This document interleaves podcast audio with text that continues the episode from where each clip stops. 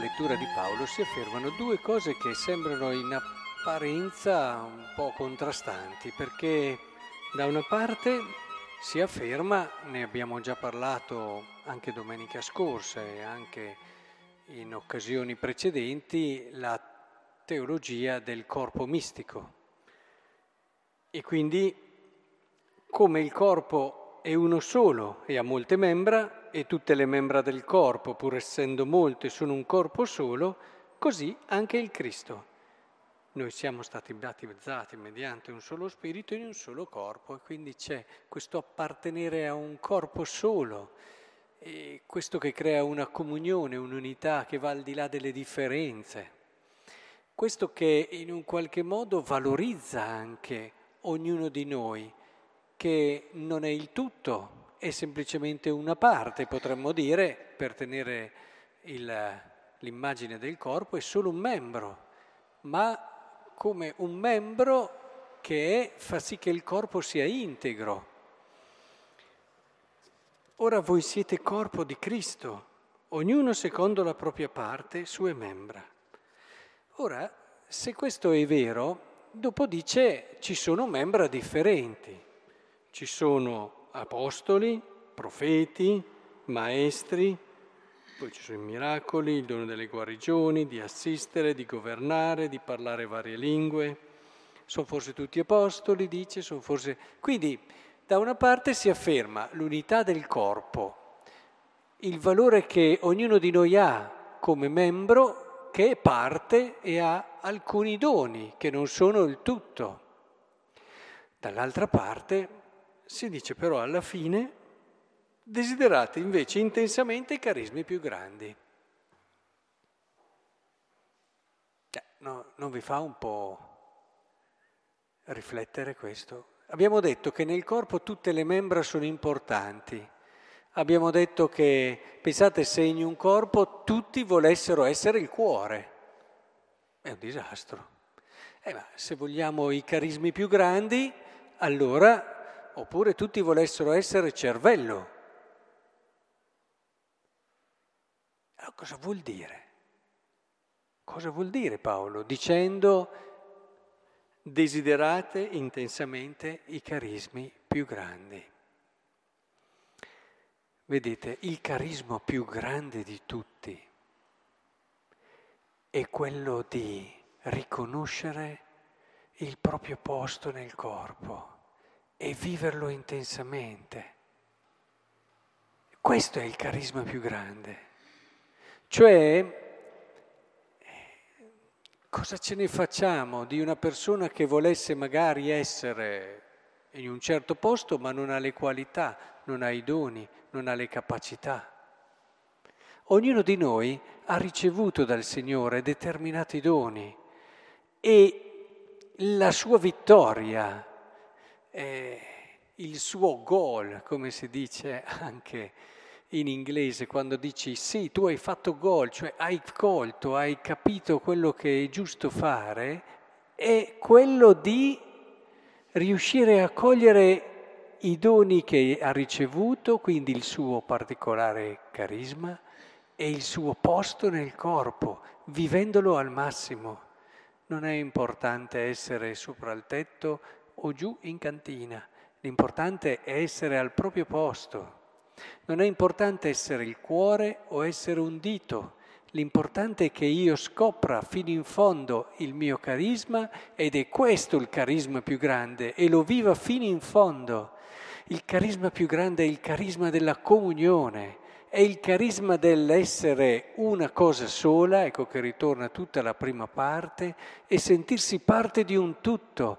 E allora se io vivo bene, attenzione, se io vivo bene il mio posto, io partecipo della grandezza del tutto. Ecco perché è il carisma più grande. Perché ho messo la comunione e nel momento in cui io vivo la comunione, io vivo dei doni di tutti. Ricordate quello che diceva Santa Teresa di Lisieux? E voleva essere tutto da una parte, avrebbe voluto essere missionario, avrebbe voluto essere insomma sacerdote, tutto. E allora che cosa? Ha capito che se era l'amore, era l'amore. Lei sarebbe stato tutto come il cuore della Chiesa. E, e per noi vuol dire essere noi stessi fino in fondo, scoprire il nostro posto e metterlo nella logica della comunione del solo corpo, viverlo con lo spirito del tutto. Questo è il carisma più grande perché se vivi così tu hai tutti i carismi e vivi di tutti i carismi pur vivendo la tua parte. E allora il Vangelo in questa prospettiva è importantissimo perché non è che Gesù adesso eh, ha fatto questo miracolo, ne poteva fare anche tanti altri, ma intanto c'è la dimensione della compassione che viene ben evidenziata da questo brano di Vangelo. Vedendola il Signore fu preso da grande compassione per lei e le disse, non piangere. Questo dato bello che rivela un cuore, un cuore profondamente umano, ma che bello che un Dio abbia anche un cuore profondamente umano e dall'altra si vede questo miracolo e non è che Gesù lo fa per anche far vedere, perché qui si dice, tutti furono presi da timore, glorificavano Dio dicendo un grande profeta è sorto tra noi, Dio ha visitato il suo popolo. Questa fama di lui si diffuse per tutta quanta la Giudea e in tutta la regione circostante. Cioè, capiamo, Gesù lo fa perché adesso è il momento di cominciare a rivelare qualcosa del suo mistero. È fedele, diciamo tra virgolette, al suo carisma, al suo posto. Il suo posto era questo, non gli importa niente diventare famoso tra la gente. Eh, se a volte ognuno, ci fossero certe persone eh, che hanno la possibilità di fare i miracoli, probabilmente lo userebbero male questo dono. si inorgoglirebbero, si sentirebbero bravi.